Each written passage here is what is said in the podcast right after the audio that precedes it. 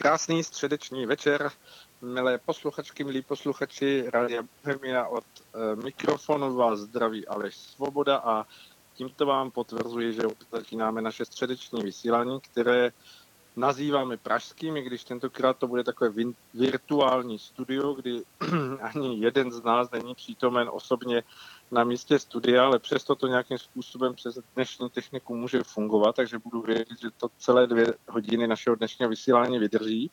A opět uh, máme tady k dispozici naše vysílání, kdy prvním hostem je Marian Kechliber a začíná tím pádem eh, náš pořad na západní frontě klid. Já se zeptám, jestli slyšíme Mariana. Uh, Marian vás slyší. Jestli vy slyšíte mě, ano, doufám, že taky. Ano, slyším vás velmi dobře, kdyby jsme byli ve studiu skoro, takže výborně zdravím vás, hezký večer. Hezký večer. Mariane, těch věcí, které jsou všude okolo nás a dalo by se o nich hovořit, když úplně pominu eh, koronavirus, tak eh, těch událostí okolo nás je tolik, že, že bychom potřebovali odhadoval jsem to tak možná tři hodiny živého vysílání, aby jsme to všechno probrali, protože bychom se mohli zabývat Polskem a tím, co se děje v Polsku. Sousedy na Slovensku, kteří absolvovali povinné eh, testování na COVID a budou znovu.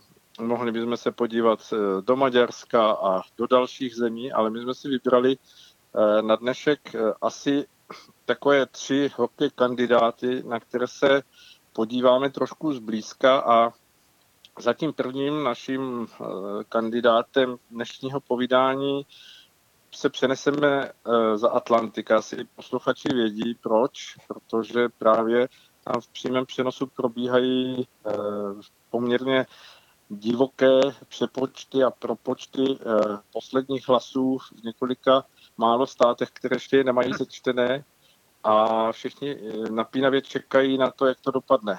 Jak to vidíte vy, nebo jak co vnímáte kolem tady té situace? No. Včera mě volal jeden bloger, takový, takový bloger, publicista jménem pan Kubásek. Toho, toho zajímalo, co si o tom myslím, připravoval noční vysílání. Byl trochu udivený, že, že uh, se chystá mít v klidu spát. Že, že no, já jsem, já jsem měl spoustu práce, ale, ale já jsem mu říkal, no, spíš si myslím, že to, se to naklání k Bidenovi, ale ještě s tím strašlivě zamo, zamotají ty uh, korespondenční hlasy, protože 100 milionů lidí hlasovalo korespondenčně, to nemají šanci mít spočítané během noci.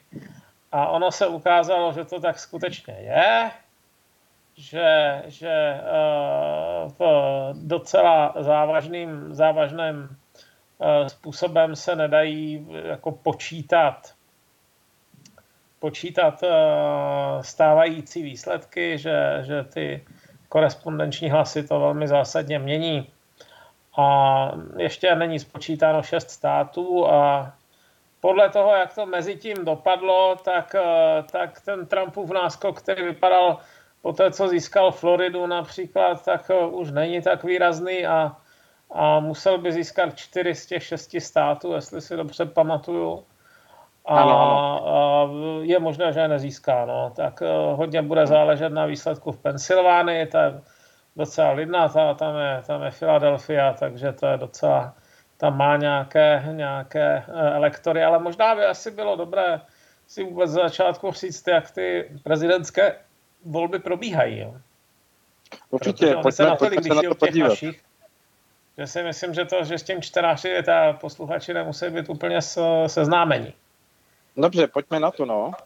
No, tak, Spojené státy jsou federální stát, je to, je to federace 50 států, uh, takže, takže uh, neprobíhá to tam prostým počítáním hlasů. Není to jako v České republice, kdy se, kdy se sečte většina ta, ta vyhrává. Eh, dělá se to tak, že se hlasuje v každém státě zvlášť. Eh, každý ten stát má trošku jiná pravidla na to, jak, jak potom určuje, no takhle, obvykle je to většinové, je to většinové, ale v každém tom státě jsou takzvaní electors, volitelé, Každý uh-huh. ten stát má přidělený určitý počet těch takzvaných volitelů. A uh, ono to více méně, nebo do nějaké míry to odpovídá tomu, tomu uh, počtu obyvatel toho státu, ale ne úplně těsně. A ve skutečnosti toho prezidenta volí až ti volitelé. Jo? Ano. A ti volitelé uh, řeknou dopředu, pro koho budou hlasovat. A když vyhraje ten stát, nebo myslím, že ve 48 z 50 států je to tak, že když v tom státě vyhraje teda jeden kandidát, tak všichni ti volitelé za dotyčný stát hlasují za to kandidáta, který v tom státě vyhrál. Čili třeba eh, ty velké státy můžou mít třeba 50 volitelů, jo? docela hodně. Celkově, celkově jich 538. A výjimka jsou, myslím, jenom Nebraska a Maine, kde se to nějak dělí proporčně. Uh-huh, kde mají ano, třeba, ano. myslím, že Maine má čtyři, čtyři volitele a skutečně se to dělí podle toho, kolik získal kdo hlasů. Ale ve se to takové jako stát člověk může vyhrát, jo, carry, nebo ztratit eh, a s ním přijde ve směs jako až na ty dvě výjimky o všechny volitele. No. A e, tím pádem za prvé, vůbec to nemusí být tak, že, že tam, kde padne většina eh, toho popular, toho popular vote, čili toho hlasování jako v těch absolutních počtech, tak to neznamená, že ten člověk vyhraje. Minulé ta Hillary uh-huh. měla taky asi o 2 miliony lidí eh, víc, ale nedopadlo to z jejich hlediska, eh, ne, nedopadlo to v té Electoral College, v tom sboru volitelů. Jo? Ano, prostě měla to samé, státech ten samý, eh, ta samá situace může nastat i teď. Ono je to totiž eh, navíc tak, že v Americe máte, sice to není ústavně zakotveno, ale je to faktický stav. Faktický stav je, že tam máte jenom dva, dvě silné strany, demokraty a republikány. A v takových obrovských státech, kde bývají, kde bývají jako silné dvě strany, tak to znamená, že některé ty oblasti jsou de facto jako jednostranné. Jo? V Kalifornii, já nevím, kdy naposled vyhráli republikáni v prezidentských volbách, ale myslím si, že ještě možná za Regana, čili před 30 lety. Teď je to spolehlivě demokratický stát, což teda mimo jiné znamená, že, že nemůžete moc přepočítávat jako ty hlasy hozené a, a, a uvažovat jestli je spravedlivé nebo ne, protože třeba republikáni v Kalifornii vůbec nemají důvod jít k volbám. Jo? Ty hlasy propadnou. Jo, i když je jich tam třeba, uh-huh. nevím, teď, teď, teď budu spekulovat, 7 milionů, jo, ale je to moc málo uh, na to, aby převážili ten zbytek těch demokratických voličů, takže uh, je to z jejich hlediska jako naprosto zbytečné jít volbám. Uh-huh. Uh, no a to samé, některé ty řídce osídlené státy vevnitř typu, typu Montana, tak ty jsou zase jako velmi silně, silně republikánské nebo silně republikánské. No a pak, pak je eh, několik těch velmi zajímavých států, které jsou eh, na těsno. A těm se říká swing states. Ty se, ty se vykivují podle toho, jaká je situace. A, a mezi ně patří například Florida, která má docela jako významné, významné váhu. To je, to je stát, kam jezdí hodně lidí užívat si důchodu, protože má subtropické podnebí, i když pravda, jako musíme přiznat, jsou tam i hurikány, ale, ale všeobecně je tam daleko příjemnější klima než někde v New Yorku a, a ta, ta Florida má docela, kdo, kdo prohraje Floridu, ten má většinou problém vyhrát volby. A, Tentokrát Trump vyhrál Floridu, ale zase mu hrozí jako někde jinde, no, ty ztráty. Ale vyhráli asi o 1%, je to tam hrozně těsné. No a pak máte taky Ohio a, a Iowa a Pensylvánii, to jsou státy hodně natěsno, které můžou dopadnout tak nebo tak. A taky to dopadá tak, že při těch předvolební kampani se na ně ty uh, ti kandidáti intenzivně soustředují a dávají tam nejvíc času, nejvíc peněz, nejvíc úsilí. No a tady tyhle uh-huh. ty swing states, několik z nich je takových nerozhodnutých, je to těsně o desítky tisíc v milionových uh, počtech hlasů, takže, takže v Americe je možno hlasovat poštou, dělá se to už dlouho, uh, ale nikdy se to nedělo v takovém rozsahu jako dneska tentokrát padla možná jako i polov, ne, nevím, jestli skoro polovina všech hlasů poštou, jo? protože máte něco přes 300 milionů oprávněných voličů, účast byla tuším poutřetinová, rekordní a 100, 100 milionů šlo poštou. No takže, takže mhm. každý ten stát má trošičku jiné pravidlo. Některé třeba počítají jenom hlasy, které dorazily do zavření volební místnosti i poštou, jiné zase počítají ty, které byly orazítkovány daný den. Jo? Takže v tom, v tom oni se smějí uh, lišit a taky se liší a klidně je možné, že to v některých těch státech dopadne tak těsně, že bude nějaký soudní přepočet. Já si myslím, že si možná starší uh, posluchači budou pamatovat volby Bush versus Gore v roce 2000, kdy ano, se ano, přepočítávala Florida, právě jako velmi významný stát, který to rozhodnul nakonec. Původně se to vypadalo, že to vyhrál Gore, asi já nebo 2000 hlasů, pak, eh, pak se do toho, pak eh, se začal dělat nějaký přepočet.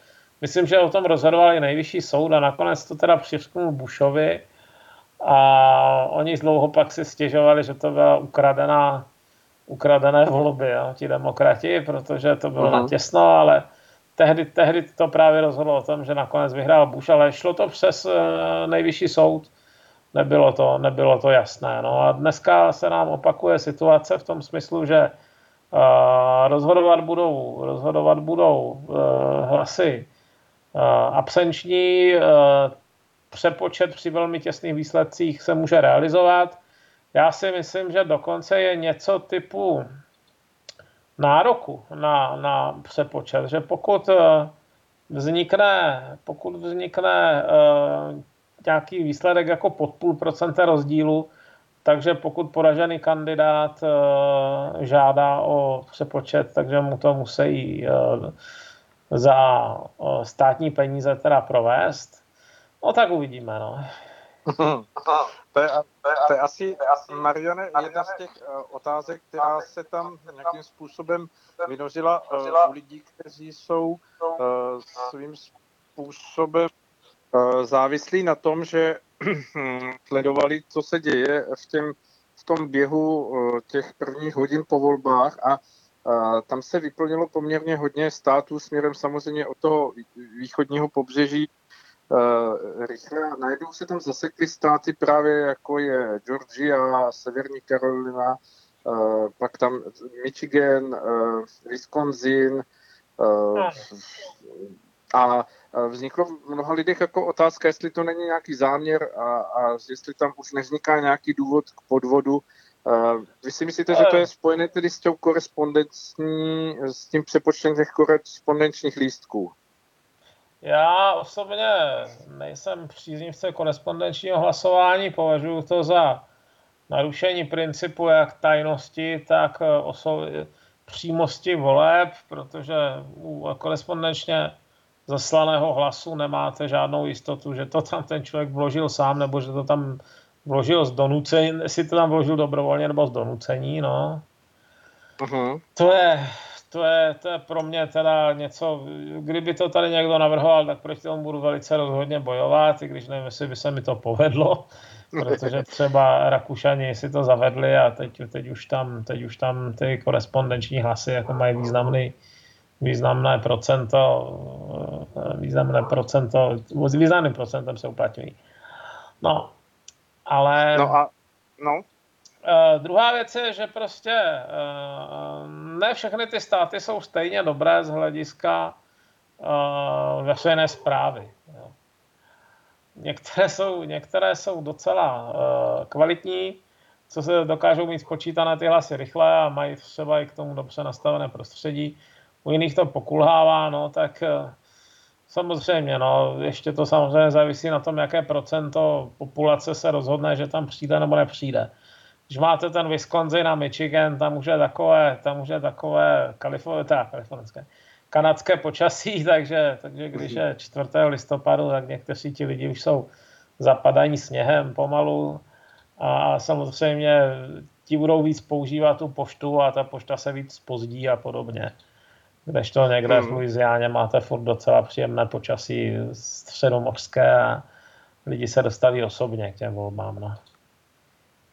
Eh, tam eh, samozřejmě eh, bylo už, myslím, Trumpem, prezidentem Trumpem avizováno, že, že on se také stavil proti tady tomuto přílišnému korespondenčnímu přeposílání hlasů a, a myslím, že dokonce se nějakým způsobem ohrazoval proti tomu sou, soudnímu vydání, tuším v Michiganu, nebo kde to bylo, že, že to právě může být příležitost k tomu, aby se ty volby uh, nějakým způsobem manipulovaly. Vy to taky tak vnímáte, že to je jako citlivé místo, ty korespondenční lístky? Uh, no já říkám, já jsem poměrně zásadně proti a, a říkal jsem to už v době, kdy se podobně volil rakouský prezident před pár lety. Tehdy nakonec to hlasování opakovali dokonce, protože s tím měli ten samý problém a měli problém, že se otevírali, otevírali uh, že, že tam bylo špatné lepidlo na obálkách a podobně, tak se otevírali. A, uh, ne, já, já jsem rozhodně proti, no. Mhm. A jako daleko dřív, než, než, než uh, se začalo řešit Trumpovo prezidentství, to je uh, už, už třeba v době, kdy se to zavedlo v tom Rakousku, tak si tehdy si stěžovali zelení, kteří z toho dneska těží, tak, to, tak oni mezi tím přestali. Ale uh, tehdy si stěžovali, že třeba z vídeňských domovů důchodců chodilo strašně moc hlasů úplně neúměrně. A teď si kladli otázku, jestli někteří ti lidi, co už trpí demencí a podobně, jestli za ně nehlasuje třeba personál. Jo? Ano, ano. To vzhledem k tomu, že nám stárne obyvatelstvo, to, to může v nějakých těsných soubojích, jako máme teď docela běžně, posunout třeba o půl procento. No. Četl jsem takovou záležitost, že ten mm, vlastně ty, ty lidé, co jsou v těch sčítacích komisích, tak měli vlastně ohledně těch korespondenčních lístků nějaká školení a, a prostě byli proto vyškoleni a že jednou z věcí je eh, kontrola podpisu, který se musí dát nějak dopředu eh, jako, a má souhlasit, tuším, s hm, drive license, s řidičským průkazem nebo s něčím takovým. A potom vlastně ten stejný podpis má odpovídat na tom lístku a oni mají pět vteřin na to, aby to zkontrolovali, rozhodli, jestli ten lístek udělají platný nebo ne. Vnímáte to jako, jako dobrou záležitost nebo ne? To je poměrně zastaralá metoda, to třeba máte v tom Rakousku trošku jinak. Jo. V Rakousku máte, nebo ve Švýcarsku máte volební karty, dostanete je domů, ty jsou vyrobené tak, aby je nešlo padělat, nebo minimálně nějak snadno, či na úrovni, na úrovni e, podobné jako bankovky. A mm-hmm. buď se s, tím, se s tím dostavíte osobně a odevzdáte ji osobně, anebo ji přihodíte do vnější obálky e, při hlasování poštou. A když mm-hmm. dojde ten váš hlas, tak oni si ověří teda, že, že je to originál karty, je tam vnější obálka, vnitřní obálka, tak v té vnější obálce se nachází ta vaše, ten váš hlas, no a tu vnitřní obálku v případě, že byli spokojení s obsahem vnější obálky, že s tou kartou, tak ji zařadí do, do uh, urny, čímž se stává anonymní. Hmm. No ale uh, je typické zrovna pro ty Spojené státy, že oni uh, často mají strašně stará uspořádání. On v podstatě i ten sbor volitelů byl částečně kompromisem, teda řekněme proto, aby, aby eh, nebyla, oni to svého času navrhli proto, aby tam nebyla přímá uh, účast voličů, že, jako, že, že ti volitelé jsou nějaký maličký, maličký stupeň ochrany vůči vyslovené demagogii, ale to se teda moc nenaplnilo, volitelé většinou hlasují věrně. No a druhá věc, proč to dělali, bylo, že že uh, když vznikly Spojené státy, tak se přece jenom dost obtížně jezdilo a komunikovalo. Hmm. Takže, takže uh, bylo jednodušší vypravit několik volitelů z každého státu uh, do Washingtonu, kde se sešli a hlasovali, než, já jsem, než já jsem někde uh, si to nějakým způsobem předávat jinak. Jo? No a ten Já systém jsem... funguje dodnes, i když máte dneska instantní komunikaci všemi směry a, a v podstatě minimálně ten důvod komunikační už pominul. A stejně tak uh, tam máte třeba v případě toho hlasování korespondenčního, které bylo zavedeno strašně dávno, postupy, postupy které odpovídají tehdejšímu stavu věcí. No. Hmm, hmm, ano. Já jsem četl o tom, že právě ty volitele a mm, ten, ten systém volitelský byl nastavený proto, že byla samozřejmě demografická vyváženost obyvatel v tehdejších eh, jednotlivých státech eh, velice rozdílná a byly samozřejmě nejhustěji obydlené ty pobřežní státy, ty nejprůmyslovější a tam samozřejmě ten vliv mohl být eh, daleko účinnější na jednom místě, než potom v těch vzdálených, tehdy samozřejmě dosažitelných buď na koni nebo vlakem nebo nějakou takovou složitou cestou pro nějakou kampaň, takže ti volitelé vlastně v těch státech vybalancovali tu sílu těch hlasů, eh, aby se ty státy, které měly v tu dobu méně obyvatel, tak aby se dokázali vlastně uplatnit, aby nebyly úplně vymazáni těmi svými hlasy. To je pravda, ale ono, jako zrovna ta, ten, ta elektorální količ je tam už od eh, konce 18. století, kdy těch států bylo jenom 13 a ještě ten jejich rozdíl takový nebyl. Jo. Mm-hmm. Tam, tam byl i jiný prvek, ale vůbec nejvíc balancující prvek je Senát ze všech prvků. Tam, mají, tam má každý stát dva zástupce a bez ohledu na svou velikost, jestli je to maličký Vermont nebo obrovská Kalifornie, tak, tak tam má dva zástupce. A Senát je docela významný vzhledem k tomu, že třeba rozhoduje o mezinárodních smlouvách nebo jmenuje federální soudce, to jsme teď měli, že na poslední chvíli drama zemřela eh, soudkyně jménem Ruth Banner Ginsburg, která byla jednoznačně doleva. Mm-hmm. A tím pádem se stalo, že už třetího nástupce nebo třetího nového nejvyššího soudce z devíti jmenoval nebo navrhoval, on ho nemůže jmenovat, navrhoval ho Senátu Donald Trump.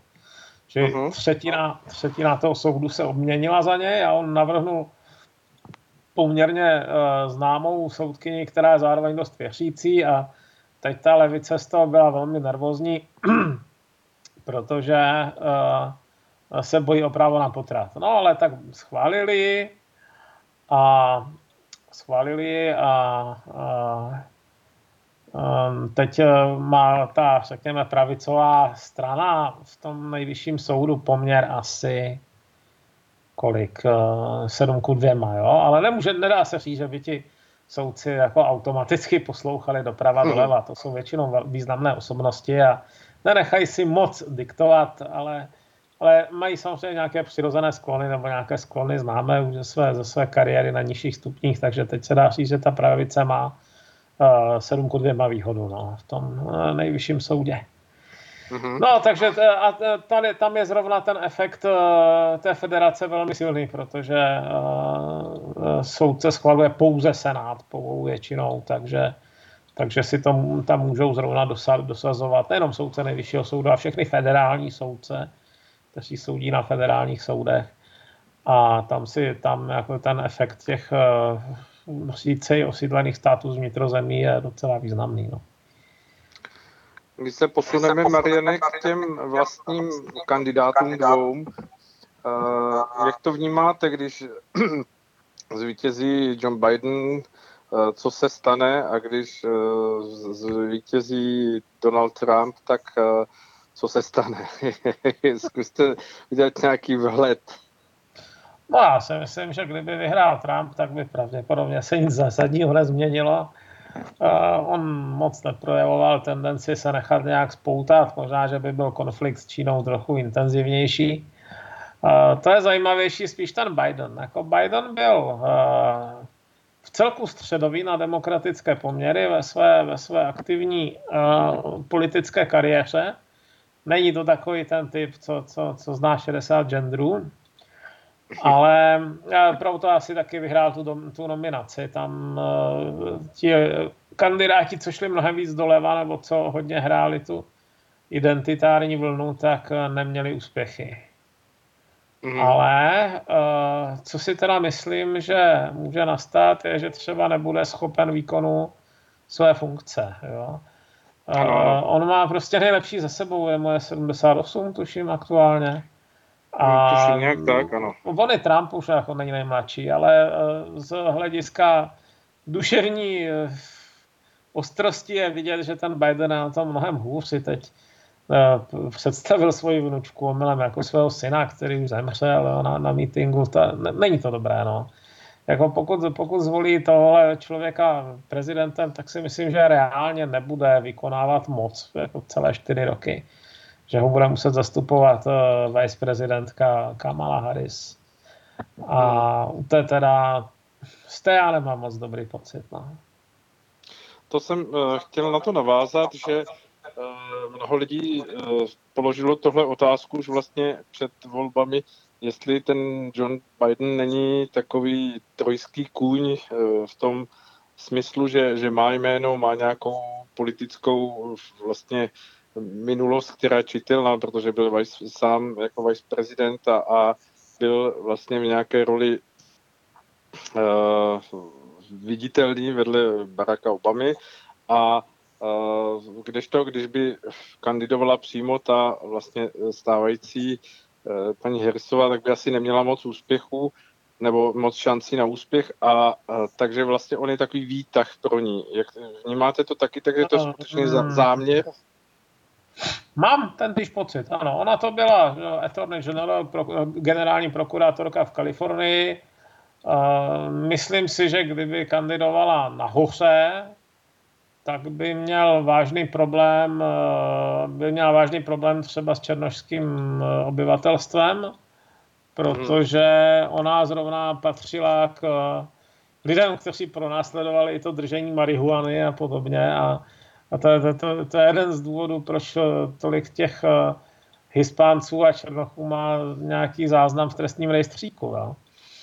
A mm. naopak byla relativně mírná na banky a, a na, na různé velkopodnikatele. A, takže ta, ta, ta její role teda, ona v té Kalifornii de facto jako posilovala ten vězeňský komplex. Jo? Rozhodně, mm-hmm. rozhodně v Kalifornii sedí hodně lidí teda za mřížema, tam jsou silné mimo jiné, eh, jsou tam velmi silné odbory eh, vězeňských zaměstnanců, které mhm. neustále, mm-hmm. to, to je takové až jako trošku komické, když člověk vidí, jakým způsobem ty zájmy jako se prosazují.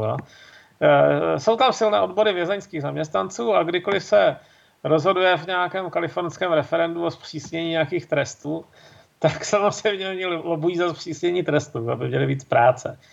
No, takže no, tomu, tomu šla jednoznačně na ruku a, a to by se asi daleko víc řešilo, kdyby byla na hlavě té kampaně, protože uh, zároveň spousta těch uh, voličů demokratických se cítí tímhletím ohrožená. Hmm.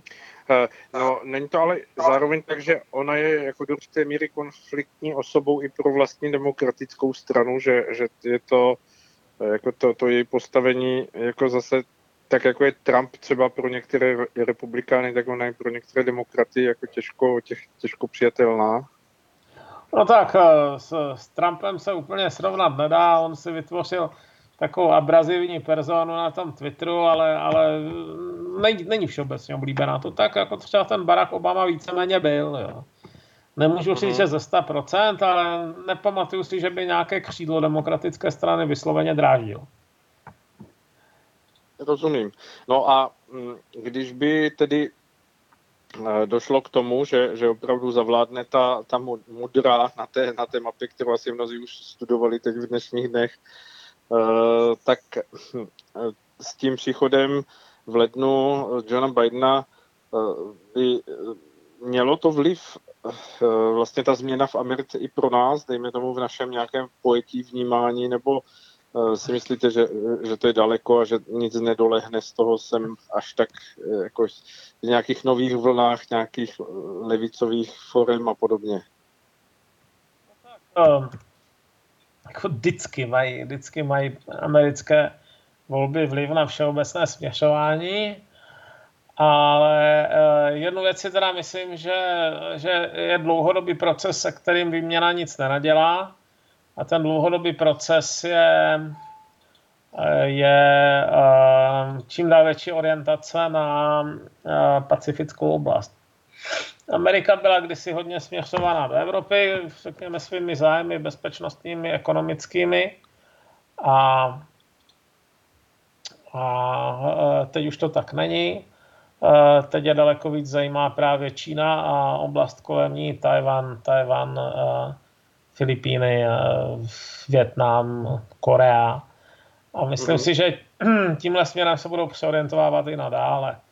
Jo, jestli někdo mm. třeba počítá s tím, že by Biden nějakým zásadním způsobem posílil americkou eh, prezenci v Evropě, no já si myslím, že ne.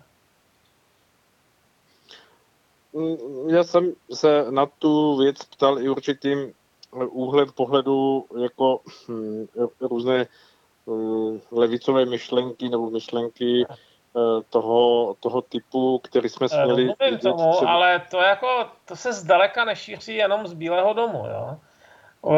Tam, tam došlo třeba k takovému vyhrocení situace, kdy Trumpova prezidentura jako vybičovala ty různé akademiky a, a politiky, řekněme, New Yorkské a, a kalifornské a tamní velkofirmy, které ve uh-huh. sídlí v těch nejlevicovějších oblastech, že, že jako začali to teprve tlačit. Jo? Ten, ten americký prezident neurčuje směřování celé země. On, on do nějaké míry určuje její, její ekonomiku, nebo její ekonomické chování, její zahraničně politické chování, ale tam je strašně moc jiných sil. Jo, celý akademický komplex, eh, velcí biznismeni z východního, ze západního pobřeží, který rozhoduje o, o takových věcech a, a za ty poslední čtyři roky, kdy je tam ten Trump, tak já vůbec nemám pocit, že by ta, že by se ta, zvlášť taková ta lunatická progresivní levicovost, která vás jako se snaží zdičit za to, že jste nepoužil správné zájmeno, tak vůbec nemám pocit, že by se slábla, přesně naopak. Jo? To je možná dokonce reakce na to, že tam ten Trump je. On je tak dráždí, že, že přivádí do stavu jako hyperreaktivity. No. Takže říkáte, že, že teoreticky by mohlo dojít naopak jako efektu opačnému, že se to sklidní, ano. Je, je možné, že ochabnou, no, jako to samozřejmě. To, ale to je těžké odhadovat, to je, to je oblast, ve které, ve které vládne Twitter a, podobné zdroje a tím pádem, tím pádem tam, když někdo ochabne, tak vždycky zase vystřídá někdo další. No. Dobře, tak teď už k Americe asi jenom otázku a to je vyloženě na vás, jestli na ní odpovíte, jestli vy, vy máte nějakého typovaného favorita, kdo to vyhraje, jestli to je opravdu uh, teď už jako tak naznačující směr toho Joe Bidena. Já to jestli... vidím tak jako dva ku jedna na Bidena. No ale, ale dva hmm. ku jedna, jo. Takže ta, ta jedna třetina, to je furt ještě se může stát. Lidi, když to, kdy, lidi občas neposlouchají ty poměry. Jo, řekne, řeknete, že máte pocit, že, že má větší šanci Biden a oni slyší ze 100% to vyhraje Biden. No tak to, to není pravda, prosím vás, posluchači. Jo? Neřekl jsem ze 100%, řekl jsem, že to je tak 2 ku 1, podle mého názoru. Dobře, a ještě, ještě jednu otázku. Zajímavý stát nebo ten, ten poměr, který se vyvíjí pořád ještě jako zvláštně, je mm, eh, Nevada, na kterou se trošku zapomíná přes ten Wisconsin a Michigan, které jsou hodně sledované, včetně Pensylvánie. Uh, myslíte si, že, že v té Nevadě je šance pro Donald Trumpa, nebo že už to bude Bidenovo? No tak, ona je to, ona je to stát, kam se odstěhovalo docela dost Kalifornianů, ale zachovali si své kalifornské volební zvyky. Jo, to je to, co si myslím, že je pro Trumpa nebezpečné. No, ta Kalifornie, to je už docela dystopie z některých hledisek. Tam mimo jiné strašně drahé bydlení, je tam, je tam problém jako s agresivními bezdomovci a podobně, který je v, třeba v San Francisku, na který se ti politici bojí sáhnout ale když se ti lidi vystěhují, tak jim jaksi nedochází, že tady tenhle problém způsobila právě ta demokratická politika a hlasují dál pro demokraty. No. Tak Nevada je poblíž. Dobře, eh, tak as, asi nechme teď eh, Spojené státy americké si hledají svoji cestu a my se posuneme dál. Mm, já teď poprosím režii, aby nám dala písničku. Po písničce se vrátíme zpátky do Evropy a budeme povídat tady ja. o Evropě. Aha. Dobře. Tak, dozněla nám veselá písnička od Václava Neckáře z jeho mládí a eh, my se vracíme s Marianem zpátky do živého vysílání. Eh, posluchači, kteří nás poslouchali ještě před vlastní znělkou dneska, tak slyšeli takový hezký eh, francouzský uh, hm, šanzon, tak jsem si říkal, jestli by nebylo dobré začít rovnou tím uh, francouzským tématem, ale uh, dostali jsme se k němu až nyní. Tak, tak Mariane, pojďme popovídat něco o Francii. Tak, asi nejslavnější písnička od, jedna z nejslavnějších od uh, Edith Piaf je ničeho nelituji, že? To by asi, to by člověk asi úplně dneska už neřekl, že ne regrette rien. A to si myslím, že je přesně stav, který nepopisuje současnou Francii. Já si myslím, že hodně francouzů lituje skutečnosti, že umožnili nějakou masivnější imigraci ze svých, eh, od svých eh, islámských exkolonií zejména. Tam si neumím představit, že by se jim to líbilo. No. Hmm.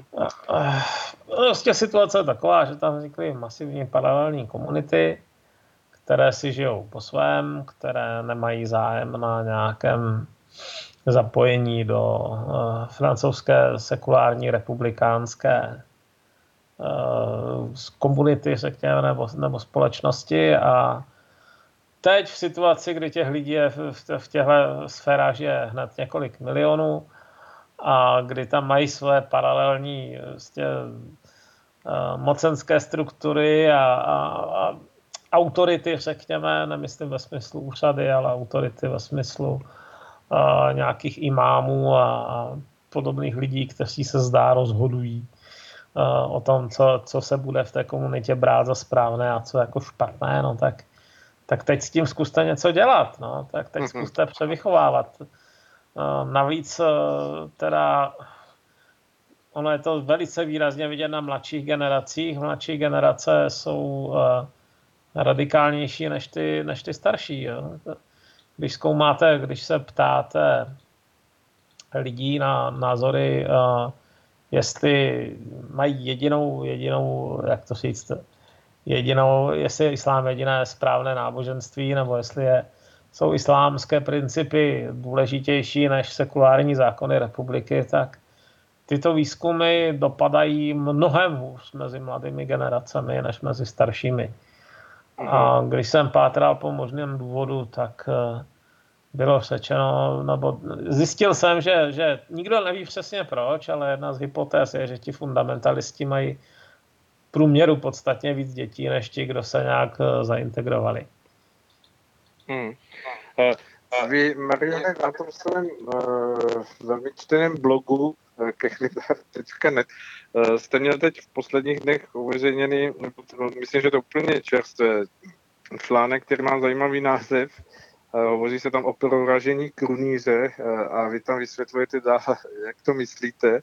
Mně se to moc líbilo, protože já jsem to bral předtím, ještě než jsem četl ten váš článek, že spíš se jedná o takové jakoby postupné probouzení té, té, takové té mainstreamové Evropy nebo takové té Evropy v tom stávajícím nastavení, že ti lidé, kteří o tom hovoří dlouho už dopředu, tak tak eh, vlastně byli eliminováni tou většinou společností, tak eh, v tom kontextu, eh, kde, kde vidíte to, to probuzení, to, že se skutečně najednou stal předmětem nějakých nošených a zapalovaných figurin prezident Macron, nebo Eh, což dřív byla výsada amerických prezidentů, jak víme.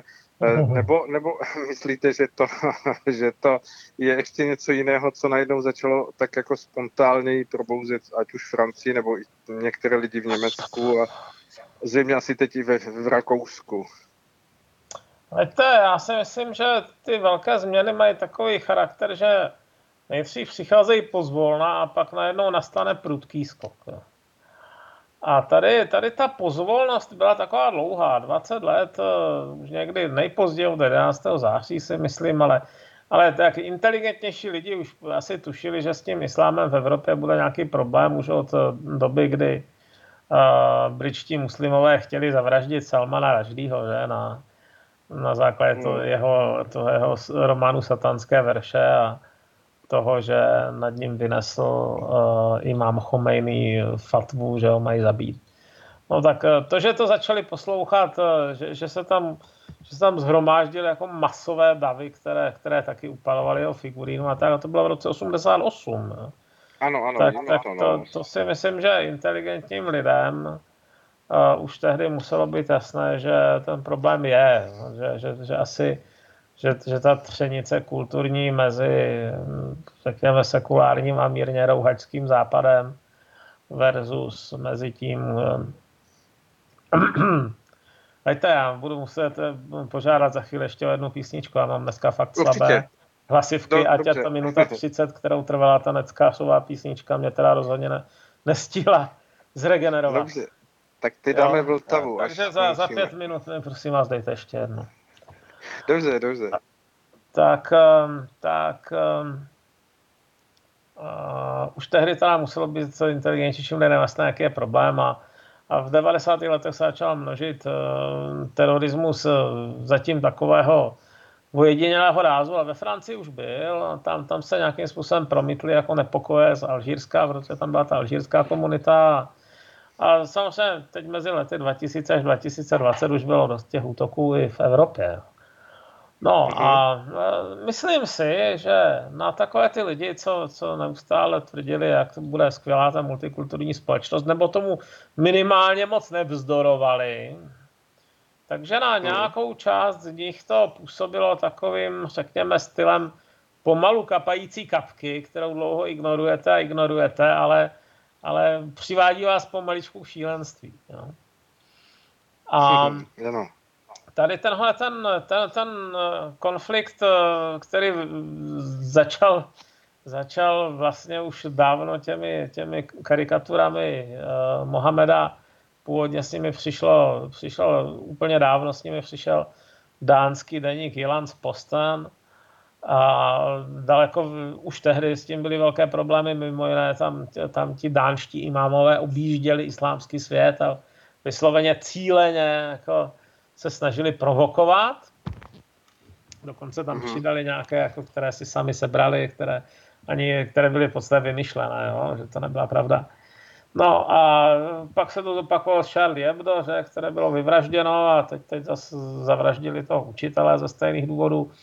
A najednou Macron, který nebyl ochoten couvnout couvnout úplně před tady těmihle požadavky, na rozdíl třeba od Justina Trudeau, jo, když se podíváte na, na uh, kanadského premiéra, to je upřímně řečeno podle mě jako naprosto třikrát převařená voda, já nevím, jak, jak toho člověka, jak popsat jeho slabost duševní, ale, ale to, to je přesně ten jako, až skoro, skoro karikatura sebe sama, jo co se, nebo toho celého toho progresivního hnutí, které padá na zadek před každým uh, nebezpečím. No, před, před každým, uh, mm-hmm. před čímkoliv, co by takzvaně mohlo někoho urazit. No tak uh, Macron to neudělal a teď má, teď ho za A nenávidějí, za B si myslím, že má namalovaný na hlavě terč. To nechci říct, že, že, to, že ho zabijou, jako, nebo že ho zabijou hned, ale dokud je prezident, tak je jistě dobře chráněn, ale taky tím prezidentem věčně nebude a, a tady tenhle ten systém nezapomíná. Jo. Spousta lidí, kteří byli nějakým způsobem třeba spojení s, s vydáním satanských veršů od Raždýho, tak byla zabita třeba i za pět nebo sedm let poté. Jo. Takže to nebezpečí reálné tam je pro něj, on se rozhodl necouvnout, rozhodl se, že bude nějakým způsobem eh, hájit teda ten, tu svobodu projevu.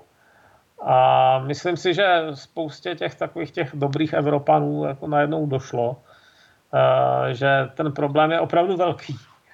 Tomu říkám to mhm. proražení, proražení krunýře. No. To, že, že lidi, kteří dlouho drželi, drželi eh, jako v zájmu takzvané vzájemné tolerance a vzájemného fungování jako mlčeli, mlčeli, mlčeli, tak eh, že najednou jim došlo, že už v podstatě nejde mlčet. Mm-hmm. No, tak no, doufám, že, že ten trůník eh, zase zpátky nezroste, nebo se ne, ne, nějakým způsobem nescelí. No tak, já si myslím, že oni nám tady ti uh, Aláhovi věrní jako nedopustí, aby srostl. Jo? Dobře. Mariane, tak eh, dáme písničku, já, já tady eh, dáme. prosím režii, aby jsme, aby jsme dali písničku, aby jsme vám dali oddych na vaše hlasivky. Určitě. Dozněla nám skladba, která byla rehabilitační skladbou pro Marianovi, eh, Marianovi hlasivky, tak doufám, že to, že to pomohlo. Je to lepší, no. Dobře.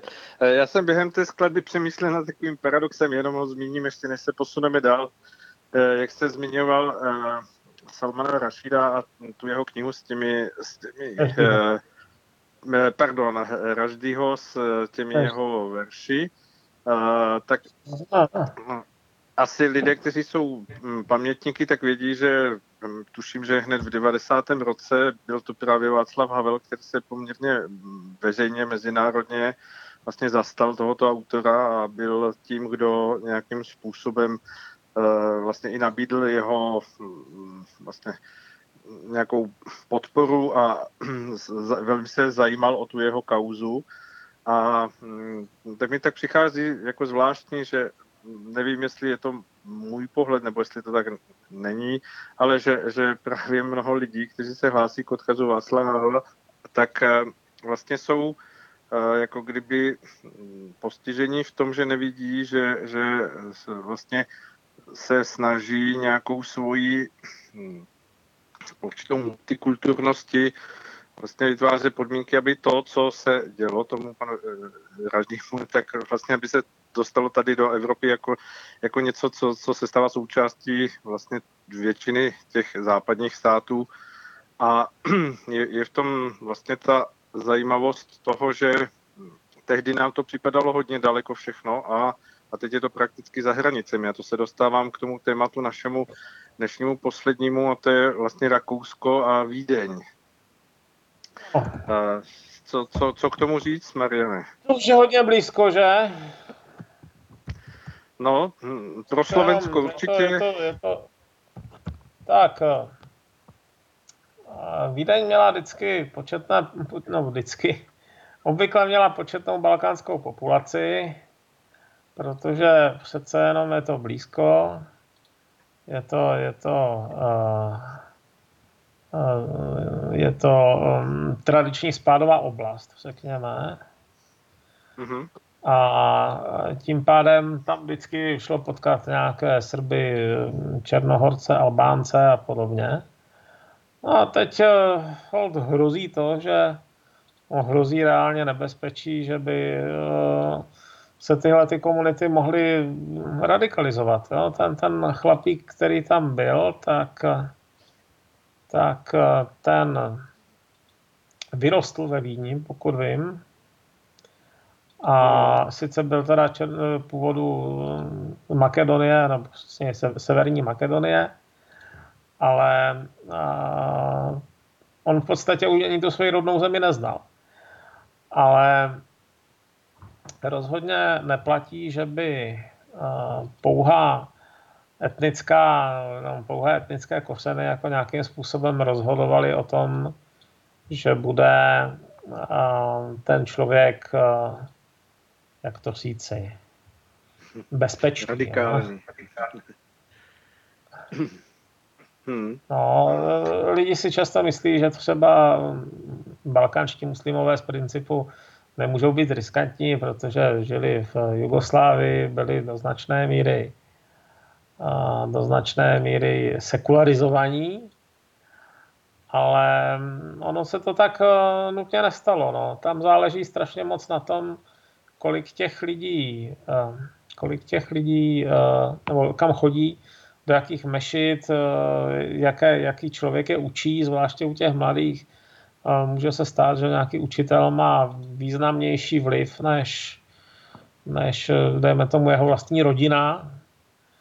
Případně, že ten člověk dokonce může tu rodinu strhnout sebou, což je ještě ta horší varianta. A pak máte plnokrevného džihadistu, který, který e, přitom e, vypadá nenápadně. Jo? Vypadá, vypadá jako někdo, kdo prostě má evropské občanství nebo evropský původ a, A zrovna na rozdíl si myslím, že na rozdíl od třeba francouzů a Britů, kteří už s, to, s tím džihadem mají mnoho, mnoho, mnoho zkušeností a adekvátně k tomu jsou přichystaní, institucionálně mají, mají uh, bezpečnostní složky, které ovládají třeba příslušné jazyky a mají informátory všude možně.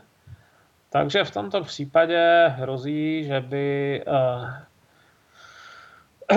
že by ta rakouská vláda to nemusela zvládat. Jo. Jeden z důvodů, to je ten malý stát, jeho kapacity jsou nutně omezené a tudíž eh, tam hrozí, že eh, nebudou dostatečné. No.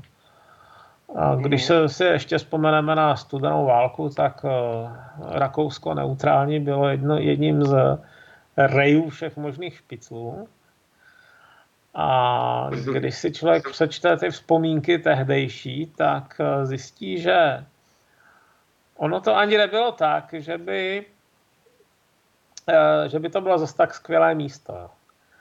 Ale, ale eh, zaprvé neutrální stát neměl přístup do určitých, řekněme, struktur NATO a podobně, ale hlavně ta domácí rakouské síly prostě nestačily na to, aby nějakým způsobem dokázali podvázat třeba činnost Sovětů. Jo. To, to bylo prostě mimo její možnosti. Oni, oni, ti domácí, to, byly, to bylo pár tatíků, jako nebyli to žádní ostří jedinci a, a, a super zkušení a podobně. A výsledkem bylo, že uh, ti skutečně zkušení matadosi si tam mohli dělat skoro co chtěli.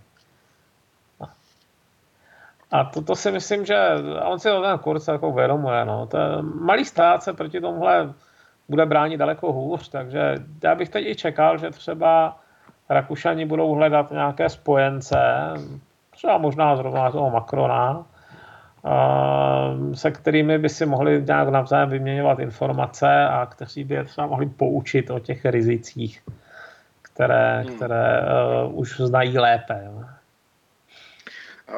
Když se zeptám, Mariane, Mariane ty události ve Vídni čerstvé, eh, vnímáte jako schodu okolností časovou, anebo že to je jakási kontinuita s tím, co jsme hovořili právě ve vztahu k Francii, eh, Emmanuelu Macronovi a, a tomu, co se, co se děje eh, vlastně v jakémsi rozvízení vášní?